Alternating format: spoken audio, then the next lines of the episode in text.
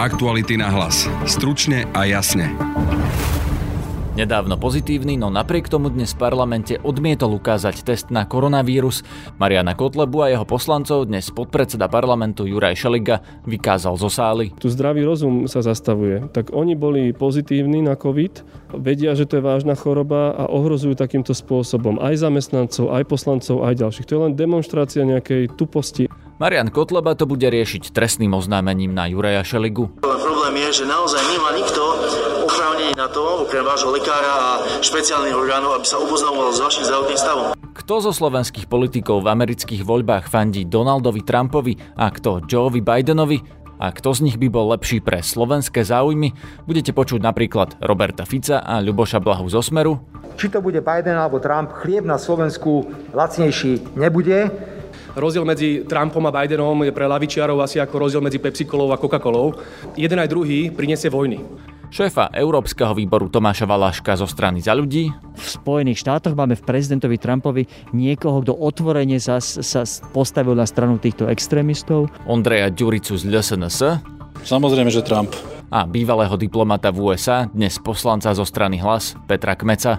Myslím si, že pre Európsku úniu eh, by bol jednoduchší rokovací partner Joe Biden. Počúvate podcast Aktuality na hlas. Moje meno je Peter Hanák. Návrat poslancov do parlamentných hlavíc po tom, čo boli viacerí infikovaní koronavírusom, skomplikovala Kotlebová LSNS. Jej poslanci sa ako jediní odmietli preukázať certifikátom o negatívnom teste. Tu je nahrávka z diania v parlamente. Schôdzi predsedal podpredseda parlamentu Juraj Šeliga, druhý hlas je šéf LSNS Marian Kotleba. Pán poslanec, pôjdete predložiť jednoduchá otázka. Nemám to komu predložiť, pán podpredseda. Dobre, v zmysle paragrafu 32 odsek 2 vás vykazujem z rokovacej sály. Porušujete... Ale koho? Počkaj, koho? Meno, meno.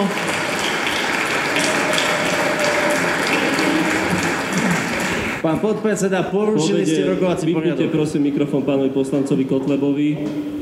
Sú to tí poslanci, ktorí odmietli predložiť potvrdenie pán poslanec Belusky, Ďurica, Kočíš, Kotleba Marian, Kotleba Marek, pán poslanec Krupa, pán poslanec Mazurek, pán poslanec Medvecký, pán poslanec Mizík, Šlosár, Šuja, Suja, Šimko a Urban.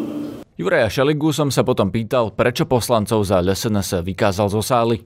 Pretože momentálne je platný právny stav, že platí núdzový stav a, a ľudia, ktorí idú do práce, tak sa majú preukázať negatívnym testom. Národná rada nie je v tomto výnimka a jasne vyhláška aj zákon stanovuje povinnosti aj pre poslancov Národnej rady.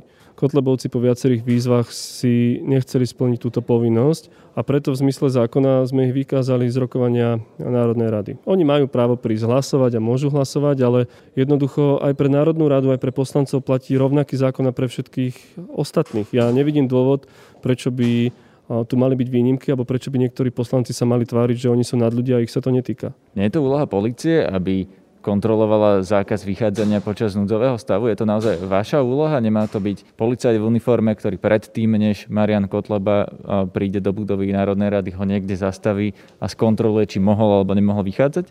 Samozrejme, že to je úloha policie aj polície. Polícia robí námatkové kontroly s tým, že tu príslušníci úradu na ochranu ústavných činiteľov upovedomili aj okresný úrad a aj políciu o tom, že sa odmietli preukázať, to znamená, že oni budú riešení v správnom konaní. Ja si ale nemyslím, že je mojou úlohou volať políciu do plena, aby ich tam nejakým spôsobom riešila. Predsa len je to parlament. Ja môžem postupovať v zmysle rokovacieho poriadku, keď nie je zabezpečený pokoj a riadne rokovanie parlamentu, to znamená aj ochrana verejného zdravia ostatných poslancov, preto som ich vykázal. Rozumiem, ale nie je to potom o, situácia, v ktorej si policia neplní svoju úlohu, ak ich neskontroluje, že jednoducho potom nemôžu si to aj ostatní občania tak vyložiť, že môžu chodiť hocikam, lebo ich vlastne policia neskontroluje? Polícia robí námatkové kontroly a nie je všade. Keď príde, keby tu prišla pred budovu Národnej rady polícia, a predpokladám, že už tu možno aj po obede bude, tak samozrejme má právo pýtať potvrdenia aj od nás. Ale tá policia nie je všade, veď ten počet policajtov je limitovaný. To znamená, že keď policajti zastavia aj poslanca Národnej rady, ktorý je na ulici, tak má povinnosť sa preukázať testom, negatívnym testom. To isté platí pre Kotlebovcov, to isté platí pre Sasku, za ľudí, pre všetkých. Ja môžem urobiť len to, čo mi dovoluje zákon v pléne a tam som ich vykázal. S tým, že samozrejme úrad ochrany ústavných činiteľov informoval políciu aj okresný úrad a budú ďalej riešení. Oni nemajú žiadnu výnimku a nevidím dôvod na takéto papalárske správanie. Rozumiem, ale znova tá otázka, čo si z toho potom má vyčítať ten občan, ktorý naozaj nevidí tých policajtov na uliciach? Nie je to, e, nie sme trochu mekí ako štát e, pri vymáhaní tých opatrení? Lebo naozaj, vy ste videli nejakého policajta kontrolovať tie modré certifikáty? Tých policajtov je nejaký počet. Videl som, ako kontrolovali tie certifikáty s tým, že každý, koho policia zastaví, má povinnosť ho preukázať. A to patrí aj na Kotlebovcov. Keď tu príde policajná hliadka teraz a vypýta si tie certifikáty pred budovou, tak samozrejme, že máme povinnosť. A toto platí pre všetkých. A ja si nemyslím, že som postupoval meko, ja som ich vykázal z rokovania, dostanú pokutu a ak zajtra zopakujú to isté, tak dostanú e, stiahnutú polovicu platu. To sú oprávnenia, ktoré mi dáva zákon. Ja viac urobiť neviem, ale viete, tu pozrime sa na to aj trošku ľudsky, že tu zdravý rozum sa zastavuje. Tak oni boli pozitívni na COVID, vedia, že to je vážna choroba a ohrozujú takýmto spôsobom aj zamestnancov, aj poslancov, aj ďalších. To je len demonstrácia nejakej tuposti alebo, alebo akéhosi papaláštva. Neviem, ako inak to mám nazvať. Marian Kotleba reagoval, že na Juraja Šeligu podá trestné oznámenie teraz ideme spracovať trestné oznámenie na Šeligu, spravíme k tomu tlačovku, dozviete sa všetky detaily po obede, zhruba pred hlasovaním, pôjdeme na hlasovanie a uvidíme, aká bude situácia. Pán Kotleba, ale je taký problém ukázať nejakú sms alebo e-mail, že ste negatívni? Uh, viete, čo je problém? Problém je, že naozaj nemá nikto oprávnenie na to, okrem vášho lekára a špeciálnych orgánov, aby sa oboznamoval s vašim zdravotným stavom. Ja keď som bol župan, my sme pri každej nejakej veci, ktorá sa týkala zdravotného občan, stavu nejakého občana, mali milión rôznych tlačiv, rôznych žiadostí, formulárov, uznesení, rozhodnutí a dnes sa to nedá zjednodušiť na to, že niekto príde a len tak na požiadanie povedzme policajta alebo na požiadanie nejakého šeligu bude preukazovať svoj zdravotný stav. Z tlačovky pred hlasovaním ani do uzavierky nášho podcastu napokon nič nebolo. Tvrdenia, že by policia nemala oprávnenie kontrolovať certifikáty o výsledku testu, už v našom včerajšom podcaste Policajné prezidium vyvrátilo. Aktuality na hlas. Stručne a jasne. Americké voľby sú v časoch mimo pandémie obvykle spravodajskou udalosťou roka, lebo majú potenciál rozhodnúť aj o budúcom usporiadaní sveta. Roberta Fica a jeho stranických kolegov Juraja Blanára a Ľuboša Blahu som sa pýtal, ktorý z dvojce kandidátov Donald Trump a Joe Biden by bol lepší pre záujmy Slovenska. My nebudeme komentovať voľby v Spojených štátoch, je to vec amerických občanov, koho si vyberú či to bude Biden alebo Trump, chlieb na Slovensku lacnejší nebude. Neovplyvní to žiadnym spôsobom dianie tu v Európe. Pán redaktor, domnievam sa pri pohľade na zahraničnú politiku Spojených štátov, že málo kto si dovolí zmeniť filozofiu America First. Aj keď dôjde demokrat e, e, do pozície prezidenta, bude musieť predovšetkým si hľadiť záujmy Spojených štátov, preto Európa by podstatne viac sa mala zaoberať otázkou vlastnej vnútornej bezpečnosti a vojenskej spolupráce, ako to bolo doteraz. Ja len doplním k tomu, že rešpektujeme, vždy sme rešpektovali voľby v iných krajinách, pretože je to slobodné rozhodnutie voličov, v tomto prípade Spojených štátov amerických. Avšak na čom by nám malo záležať je, aby Európska únia mala dobre vzťahy s Spojenými štátmi európskymi, aby sa odpovedalo na otázky, ktoré Európska únia kladie dnes aj na stôl, a to sú tie zelené otázky, pretože vieme, že Spojené štáty americké sú jedným z najväčším znečisťovateľom ovzdušia a odstúpili napríklad od Parískej dohody. Toto sú otázky, ktoré podľa môjho názoru stoja teraz pred nami a pred budúcim novým prezidentom Spojených štátov amerických rozdiel medzi Trumpom a Bidenom je pre lavičiarov asi ako rozdiel medzi Pepsi-Colou a Coca-Colou. To znamená, že jeden aj druhý prinesie vojny. Takto americkí prezidenti robia prakticky po celý čas histórie Spojených štátov amerických. A je otázka, či teda Trump prinesie vojnu s Čínou, s Iránom, s Kubom, s Kubou, e, s Venezuelou, alebo naopak Biden zhorší vzťahy s Ruskou federáciou, čo môže byť veľmi, veľmi nebezpečné a z tohto si my vyberáme. Ja si z takejto voľby vybrať neviem. Môj favorit bol Bernie Sanders, jediný ľavičiar a jediný socialista v tomto uh, súkolí, ale môžem vám povedať, že pre Slovensko by bolo asi najviac nebezpečné, pokiaľ by sme eskalovali situáciu s Ruskou federáciou. Slovensko potrebuje mať dobré vzťahy s Ruskou federáciou a cítim, že Joe Biden je kandidát, ktorý šíri ďaleko viac rusofóbie a ďaleko viac napätia vo vzťahu k Ruskej federácii a to môže byť pre náš región zničujúce. Pri mikrofóne mám pána Tomáša Valaška, šéfa Európskeho výboru Národnej rady zo strany za ľudí, ktorý bol aj veľvyslancom pri NATO. Dobrý deň. Dobrý deň. Pán Valašek, máte favorita v amerických voľbách? Je vám niekto sympatickejší, alebo si myslíte, že by bolo lepšie, keby bol zvolený Biden alebo Trump? Áno, a tentokrát je to jednoznačné na rozdiel od mnohých iných volieb, jednoznačne Biden. A vysvetlím, prečo to nie je o nejakej osobnej preferencii. Pozerám sa na to tak, že čo je dobré pre Slovensko a pre Európu a vychádza to jednoznačne pre Bidena. Poprvé preto, lebo v našom záujme je mať nejakú silnú, dobre fungujúcu Európsku úniu. Vďaka nie je kontinent bezpečnejší, pokojnejší. Nemali by sme brať jej pokračujúcu existenciu na ľahkú váhu. Len pred nejakými 5 rokmi sa nám skoro rozpadol Schengen kvôli migračnej kríze pár rokov predtým sa skoro rozpadlo euro kvôli finančnej kríze.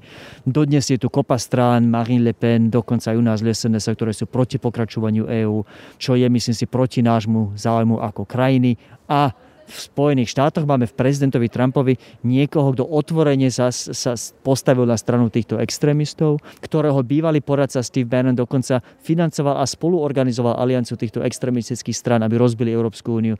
To nie je normálne, to je proti všetkým záujmom nás ako člena eh, Európskej únie, nás ako krajinu na východe Európy a preto je to myslím jednoznačne v prospech Bidena. Ako sa podľa vás Trump postavil na stranu extrémistov?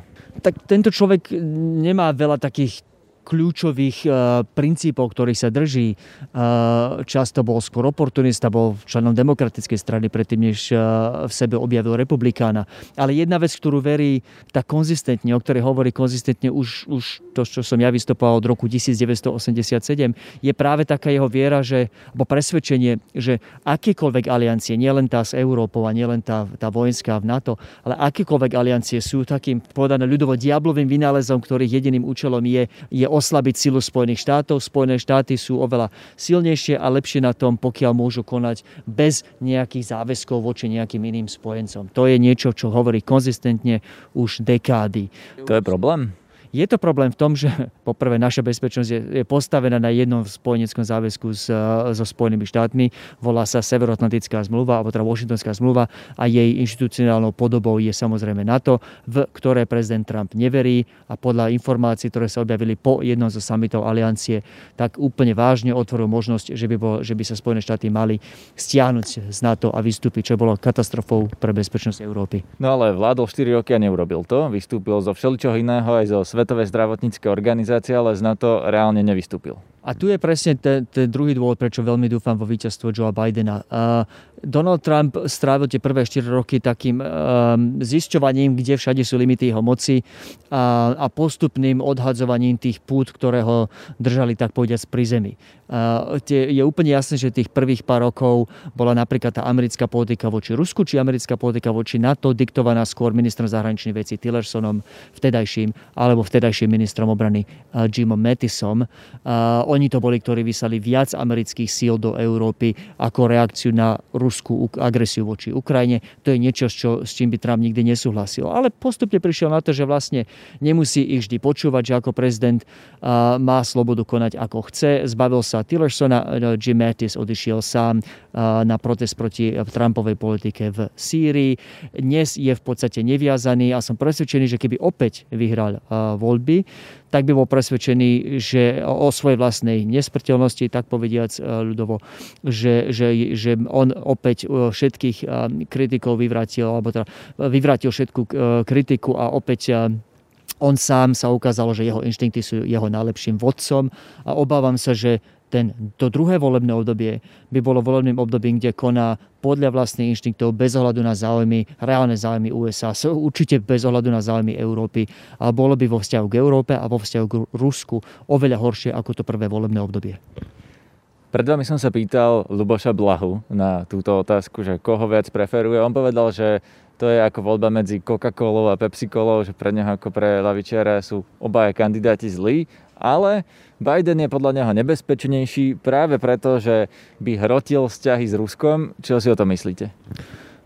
Že to má prečítané správne, že pán Blaha, ktorý je jedným z popredných advokátov ruských záujmov na Slovensku, správne cíti, že Biden by bol z perspektívu, z perspektívy aliancie pre Európu a pre Slovensko lepší ako, ako Donald Trump. Z toho jednoducho dôvodu nie, nie že, má, že je zaujatý voči Rusku. Ale na rozdiel od Trumpa sú verí v určité princípy, ktoré sú dôležité aj pre Slovensko. Joe Biden povedal úplne jasne, že, že e, územná celistvosť v prípade Ukrajiny je niečo, čo, čo je neporušiteľné a, a že Rusko bolo tou stranou, ktorá sa previnila v agresii proti Ukrajine v roku 2014. A to je niečo, čo, čo Donald Trump priznával len veľmi nerád. A čo to znamená do dôsledkov pre nás? Znamená to, že by sme my tu mali vyhrotenejšie vzťahy alebo e, väčšiu polarizovanejšiu debatu na Slovensku o Rusku? Alebo čo to znamená v praxi, keby bol americkým prezidentom Joe Biden? V praxi by to znamenalo, že tento dôležitý princíp územnej celistvosti by bol potvrdený, a ono to znie tak formálne, že, že princíp potvrdený. Ale povedzme si, čo to znamená pre nás ako Slovensko. Sme, sme menšou krajinou na, na periférii tej, tej západnej časti Európy ak by sa tu rozsypal ten systém pravidiel a dohôd, ktorý funguje v podstate od druhej svetovej vojny. Že jednoducho nie je priateľné, aby tie väčšie krajiny napadli tie menšie, ako robilo Rusko Ukrajine, len preto, že nesúhlasí s ich zahraničnou politikou, alebo sa nepáči volebná preferencia alebo politická preferencia tej vlády, ktorá tam prišla k moci. Ak sa toto raz ujme, tak my budeme medzi prvými krajinami, ktoré to pocítia na vlastnej koži, pretože opäť sme menšou krajinou s relatívne slabšími ozbrojenými silami na periférii EÚ, na periférii NATO. Čiže je v našom záujme, aby sa tie pravidlá, ktoré tu fungovali skutočne od posledných posledných 70 rokov od konca druhej svetovej vojny, aby sa udržali.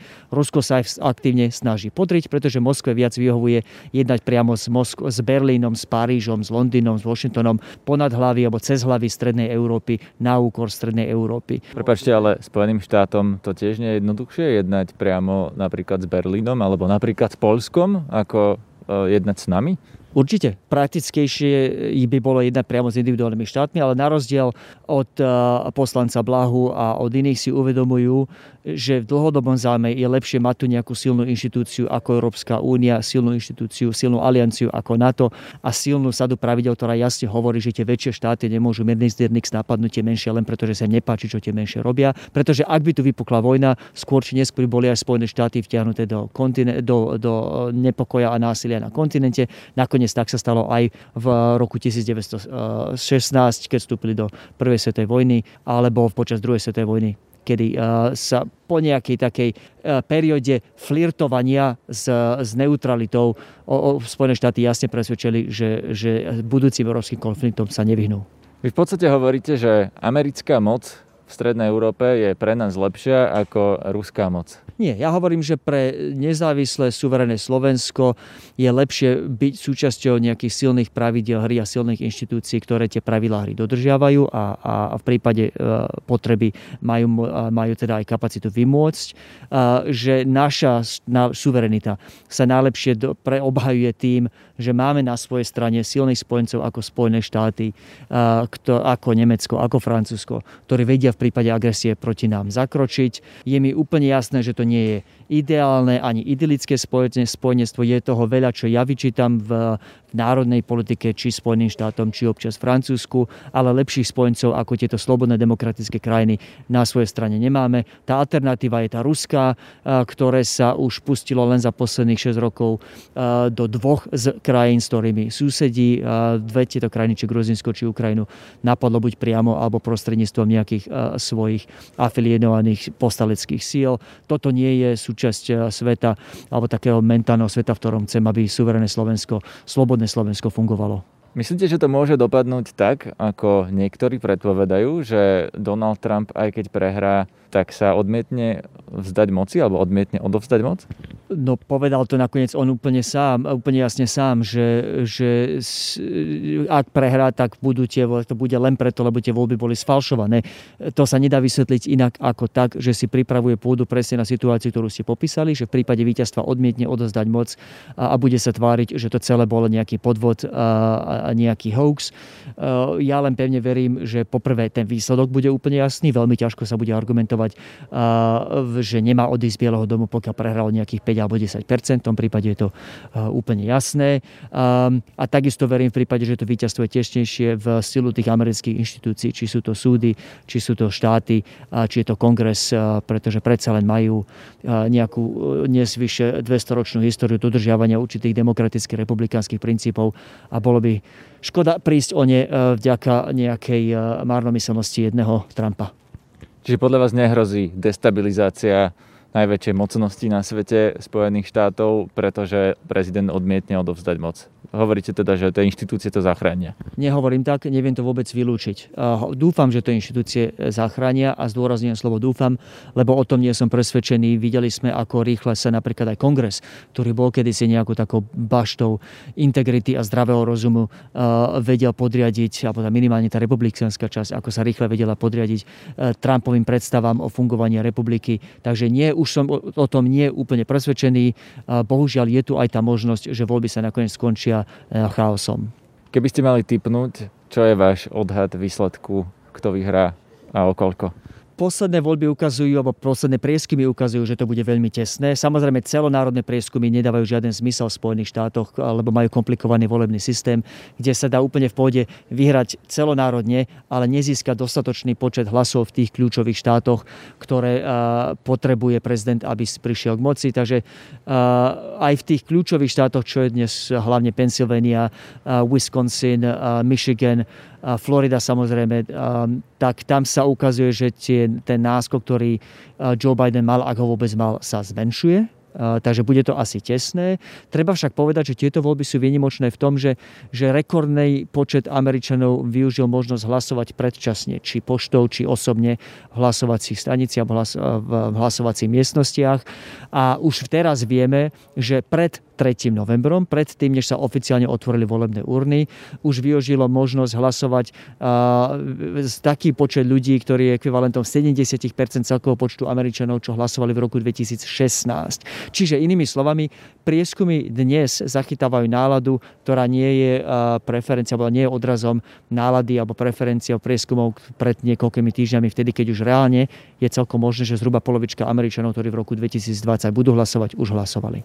A vtedy tie prieskumy boli v prospech Bidena. Jednoznačne, takže myslím si, že sa stane to, že, že dnes uh, ľudia, ktorí hodia svoje hlasy vo voľbách dnes, uh, že medzi nimi to už bude tesné, či v prospech Bidena, či v prospech Trumpa, ale myslím si, že tých, to môže kľudne byť zhruba 50% celkového počtu koneč, celkového konečného počtu voličov, ktorí hlasovali predčasne. Je možné, že práve oni rozhodnú a že tam už je vlastne rozhodnuté v prospech Bidena, lebo v tom čase všetky prieskumy, ktoré sa robili, všetky exit poly jasne naznačovali silnejšiu preferenciu pre Bidena. V slovenskom parlamente sú aj zástancovia Donalda Trumpa, napríklad poslanci LSNS.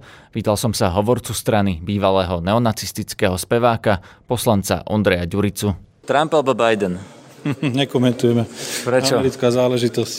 Neviem. A viete, kto je vám sympatickejší? Mne? Samozrejme, že Trump. Prečo Trump? Z mnohých dôvodov. Tak dajte jeden alebo dva. Tak už len tým heslom America First e, z pohľadu amerického prezidenta je to logické. Mnohí to kritizovali, ale myslím si, že je to absolútne legitimné takto uvažovať a takto jednoducho vystupovať voči svojim občanom. Kto je lepší pre nás z vášho pohľadu? Kto by bol lepší pre Slovensko, lepší výstup? Toto nekomentujem, pretože z pohľadu zahraničnej politiky Ameriky sa málo čo zmení. Myslím si, že tam to bude v všeobecnosti to isté. Nekomentujem to. Toto sú vyslovene ich záležitosti. My to, my to vnímame samozrejme, ale veľmi okrajovo. Okay. Je to vec Ameriky a e, to, čo bolo povedané, tak to vám musí stačiť. Stanovisko na túto tému nám pôvodne slúbil aj šéf klubu Zmerodina Peter Pčolinský. Svoje slovo ale nedodržal, stanovisko neposlal a podvečer už ani nezdvíhal telefón. Oslovil som aj poslanca Petra Kmeca, ktorý bol kedysi veľvyslancom Slovenska v USA a dnes je v strane hlas. V zahraničnej politike si nemôžete vyberať eh, nejakých eh, preferovaných politikov, pretože je to na rozhodnutie voličov, sú to demokratické voľby, takže necháme to na toho amerického voliča, ako sa rozhodne. No a vy by ste koho radšej videli v tom kresle? Je to ťažko povedať. Samozrejme poznáme históriu obidvoch kandidátov. či už 4 roky vládnutia prezidenta Trumpa, alebo potom politickú kariéru kandidáta Bidena. Myslím si, že pre Európsku úniu by bol jednoduchší rokovací partner Joe Biden, pretože ten vysiela veľa pozitívnejšie signály k transatlantickému dialogu, takže dá sa očakávať, že ak by vyhral, tak zmierni sa to napätie medzi Európskou úniou a Spojenými štátmi. Vy teraz vnímate napätie medzi Európou a Spojenými štátmi, keď tam už 4 roky vládne Donald Trump? Ako viete, je tam hrozba e, so zavádzaním cieľ. E, tá koronakríza oddialila naplňanie niektorých týchto hrozieb zo strany prezidenta Trumpa. Ako viete, jedna z takých veľmi citlivých oblastí je automobilový priemysel, kde prezident Trump hrozil zavedením cieľ. Takže to by sa dotklo veľmi negatívne Slovenska. Takže očakávam, že ak by prezident Trump pokračoval, tak bude, bude pokračovať vo svojej izolacionistickej politike a presadzovaní obchodných bariér voči e, e, svetovým partnerom vrátane Európskej únie. Nie sú to len také reči, lebo Trump už veľa toho narozprával, mnohé z toho, čo povedal, nakoniec neurobil. Aj teraz hovoríte, že možno bude pokračovať, možno nie, e, že sa vlastne iba vyhráža. Nebudú tie prípadné ďalšie 4 Trumpové roky rovnaké ako tieto doteraz, že bolo to viac rečí ako skutkov? Niektoré celné bariéry už zaviedol, ako napríklad sír, alebo iné polnospodárske produkty, čo najviac zaťažilo hlavne západoeurópske krajiny. A teraz sa stále prebieha veľmi intenzívna diskusia ohľadom digitálnej dane. To sú tie vlastne veľké digitálne giganty, kde ak sa nedohodneme v rámci OECD, Európa začne zavádzať určité kroky v rámci spravodlivého zdaňovania a tam Donald Trump hrozí odvetnými krokmi. Takže treba sa pripraviť aj na takúto formu vojny v obchodnej oblasti, ak prezident Trump vyhrá, ale nedá sa to zase vylúčiť eh, ani pri eh, jeho protikandidátovi, pretože akože viete, eh, počas vládnutia prezidenta Obamu sa nepodarilo dosiahnuť dohodu o transatlantickom obchode. Čo očakávate od Joea Bidena? Ak by on bol zvolený, lebo v prieskumoch väčšie šance má Joe Biden, čo by sa stalo s vzťahmi Európy a Slovenska so Spojenými štátmi? Joe Biden avizuje zlepšenie transatlantických vzťahov, ale musíme si počkať samozrejme na konkrétne kroky, ak nastúpi do úradu, pretože je to, je to veľmi zložitá relácia a predovšetkým v tejto obchodnej oblasti už 10 ročia sa nevieme dohodnúť, sme konkurentami na, na tej globálnej úrovni. Ale keď by som sa dotkol tej bezpečnostnej oblasti, myslím si, že bude oveľa citlivejšie komunikovať tú potrebu navyšovania obranných výdavkov zo strany európskych partnerov, čo si aj samotná Európa už momentálne uvedomuje. Mnohé krajiny, členské krajiny NATO z, európskej, z európskeho kontinentu ohlasili navyšovanie výdavkov vrátane Slovenska. Takže tam v tej bezpečnostnej oblasti neočakávam nejaké príliš vysoké napätie. Skôr tá obchodná oblasť je veľmi citlivá a tam si myslím, že bude pokračovať určité napätie. Môže sa stať podľa vás to, čím niektorí hrozia, že Donald Trump by prípadne po, teda po prípadne prehratých voľbách odmietol odovzdať moc? Tak ďaleko by som až nešiel, že by úplne odmietol odovzdať moc. Dá sa očakávať, že prehraný kandidát pôjde do súdnych sporov, ktoré už prebiehajú momentálne teraz dokonca v 44 štátoch kvôli, kvôli meneným pravidlám voľby poštou vzhľadom na prebiehajúci koronavírus. Takže tam sa dá očakávať, že po, po prehratých voľbách ten prehratý kandidát pôjde, obratí sa na súd a očakávam, že v niektorých eh, nerozhodnutých štátoch budú tie výsledky veľmi tesné a to len, to len nahráva tomu, že eh, tieto súdne spory budú, budú realitou. Ale môžu tie súdne spory niečo zmeniť? Môže sa stať, že sa zmení výsledkom súdneho sporu výsledok voľby prezidenta? Ešte sa to v histórii nestalo. Predpokladám, že súdy môžu nariadiť prepočítavanie hlasov. V prípade, v prípade voľby poštov môže dôjsť k niektorým nezrovnalostiam, či už je to voľba, voľba viac, viackrát zo strany jedného voliča, alebo potom voliči, ktorí, ktorí neboli správne zaregistrovaní. To sa týka hlavne imigrantov, ktorí nemajú plnohodnotný štatút amerických občanov. Rozumiem, ale toto sú také technikálie, ktoré sa dotknú no, tu niekoho, tam niekoho, ale v, amerických voľbách rozhodujú milióny hlasov.